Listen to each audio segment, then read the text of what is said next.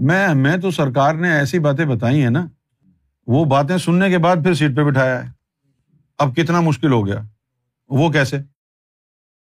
کہ اگر روحانیت کی وجہ سے کسی نے تیری عزت کی، تو اس کا نقصان تجھے ہے۔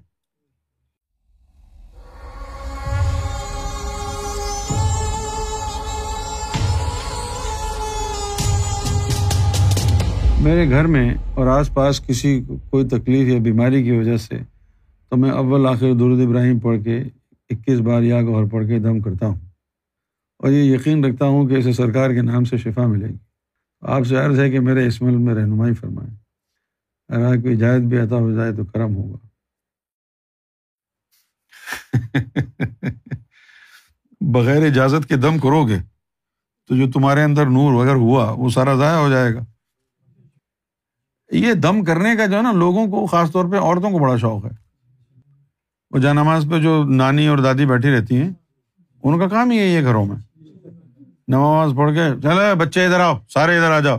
چھو چھو چھو چھو، سب پہ تھوک کے دم کر دیا۔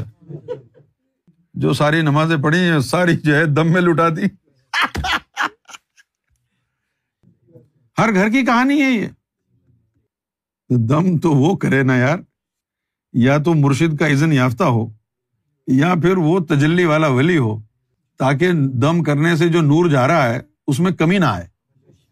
تمہیں اپنے اپنے سینے کی تو پتا نہیں ہے کہ اس میں کتنا نور ہے، تم دم کرو گے۔ تم سمجھ رہے ہو کہ درود شریف کے جو نور ہے، اس سے لوگوں کا علاج ہوگا۔ درود شریف پڑھنے سے نور کہاں ملتا ہے؟ ثواب ملتا ہے یوم میشر میں۔ اگر نور مل رہا ہوتا تو اللہ تعالیٰ یہ کیوں کہتا ہے کہ ایک درود پڑھو میں سات دفعہ رحمت کروں گا؟ اور اگر بن بھی رہا ہے نور، تو ظاہر، ظاہرہ ہو رہا ہے، ظاہری طور پر۔ بہت سے لوگ کرتے ہیں دم، لیکن اس میں آپ کا نقصان ہے۔ ایک دو دفعہ دم کیا تو سارا نور سینے کا سارا ختم ہو جائے گا۔ سارا میں میں تو سرکار نے ایسی باتیں بتائی ہیں نا، وہ باتیں سننے کے بعد پھر سیٹ پہ بٹھایا ہے۔ اب کتنا مشکل ہو گیا۔ وہ کیسے؟ کہ اگر روحانیت کی وجہ سے کسی نے تیری عزت کی، تو اس کا نقصان تجھے ہے۔ ظاہر میں ہم دیکھتے ہیں کہ بھائی یہ فلاں آدمی جو ہے، دیکھو اس کی کتنی عزت ہو رہی ہے، لوگ ہاتھ باندھ کے کھڑے ہیں، اس کے قدموں میں جھکے ہوئے ہیں۔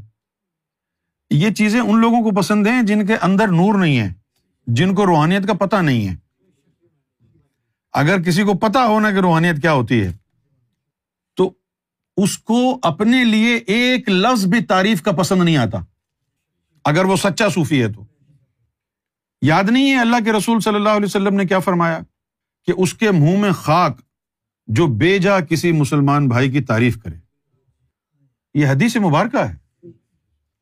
تو اب حضور صلی اللہ علیہ وسلم نے کتنا برا کہا ہے اس کو، اپنی تعریف کو۔ برا کیوں کہا؟ اس لیے برا کہا کہ اللہ کے رسول فرماتے ہیں کہ جب تو نے کسی کی بیجا تعریف کی تو گویا تو نے اسے ذبح کر دیا۔ مار دیا۔ کیسے مار دیا؟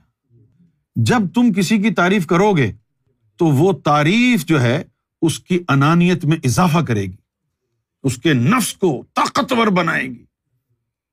اور ہم جس معاشرے میں رہتے ہیں، یہاں پر اگر ہماری کوئی بے جا تعریف نہ کرے تو ہم سمجھتے ہیں یہ دشمن ہے۔ ہم کو کھانے سے زیادہ روٹی چاول گوشت سے زیادہ تعریف کی بھوک لگتی ہے۔ We are desperately hungry of praise this is a problem کیونکہ یہ جو تعریف ہے، یہ انسان کے نفس میں انانیت کو طاقتور بناتی اور برائی کرٹیسزم تنقید، ملامت، یہ انسان کے نفس کو کمزور بناتی جو ہمارے نفس کے لیے زہر ہے، وہ ہمیں پسند ہے۔ جو ہمارے نفس کے لیے اکثیر ہے، فائدے مند ہے، اس کے اوپر ہم باویلا کرتے ہیں۔ جی دیکھو، اس نے میری میری برائی کر دی۔ برائی کر دی تو تیرے نفس کے لیے اچھا ہے۔ لوگ کرتے رہے تیری برائی۔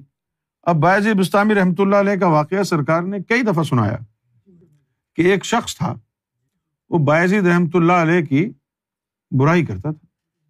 جب آپ کو معلوم ہوا کہ بھائی فلاں شخص میری برائی کرتا ہے، تو آپ نے اس کا وظیفہ مقرر کر دیا۔ اب وہ وظیفہ بھی لیتا رہا، برائی بھی کرتا رہا۔ ایک دن اس کی بیوی نے اس کو کہا کہ نمک حرام، یا تو وظیفہ بند کر دے، یا برائی کرنا چھوڑ دے۔ تیرے اندر بالکل بھی حیا نہیں ہے۔ جن کی تو برائی کر رہا ہے، وہ تجھے ہر مہینے وظیفہ بھیجتے ہیں۔ تو پھر بھی ان کی برائی کرتا ہے۔ اس کی سمجھ میں آ گئی کہ او ہو یار کہیں وظیفہ بند نہ ہو جائے۔ کیونکہ عورتیں تو اسی اینگل سے سوچتی ہیں نا۔ کہ جو بیٹھا ہوا ہے، گدھا، اس کو کیا پتا یہ برائی کرتا رہے گا تو وظیفہ بند ہو جائے گا، پھر کھائیں گے کہاں سے؟ تو یہ بات عورت کو سمجھ میں آتی۔ ہے تو اس اس اینگل سے اس نے کہا۔ اب اس نے کیا کیا مرد نے؟ برائی کرنا بند کر دی۔ اب جب اس نے برائی کرنا چھوڑ دی، ادھر باعزید نے وظیفہ بند کر دیا۔ اب جو وظیفہ بند ہوا تو وہ ان کے پاس حاضر ہوا، کہنے لگا کہ حضور، جب میں آپ کی برائی کرتا تھا تو آپ مجھے وظیفہ بھیجتے تھے۔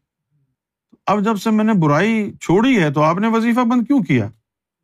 تو باعث بستانی نے کہا کہ جب تو میری برائی کرتا تھا تو تیرے برائی کرنے سے میرے گنا جلتے تھے، تو میرا مزدور تھا۔ میں اس کا وظیفہ تجھے بھیجتا تھا نا۔ اب جب تم نے وہ مزدوری چھوڑ دی ہے، میری برائی نہیں کرتے، تو اب میں کس بات کا وظیفہ دوں؟ یہ ہے تصوف کہ اگر آپ کی کوئی برائی کرتا ہے، آپ کو کوئی برا بھلا کہتا ہے، بجائے چیخنے چلانے کے، لڑائی جھگڑا کرنے کے، شکر ادا کریں کہ اس کی برائی سے آپ کے گنا جل رہے ہیں۔ آپ تو تلوار نکل کے مارنے پہ آ جائیں گے۔ روحانیت میں الٹ گیم ہے۔ برائی کرنے والوں سے لڑائی نہیں کرتے، شکریہ ادا کرتے ہیں کہ بھائی تھینک یو یار، آپ میرے گنا بخشوا رہے ہیں۔ روحانیت کی چالیں ایسی ہیں۔ لیکن اگر یہ روحانیت اختیار کر لی جائے تو بھائی ایک آدمی کسی کی کتنی برائی کرے گا؟ ایک دن تو چھپی ہو جائے گا کہ یار وہ تو بےچارا میری تعریفیں ہی کرتا ہے میں برائیاں کر معاشرے میں کتنا بدلاؤ آئے گا اس سے؟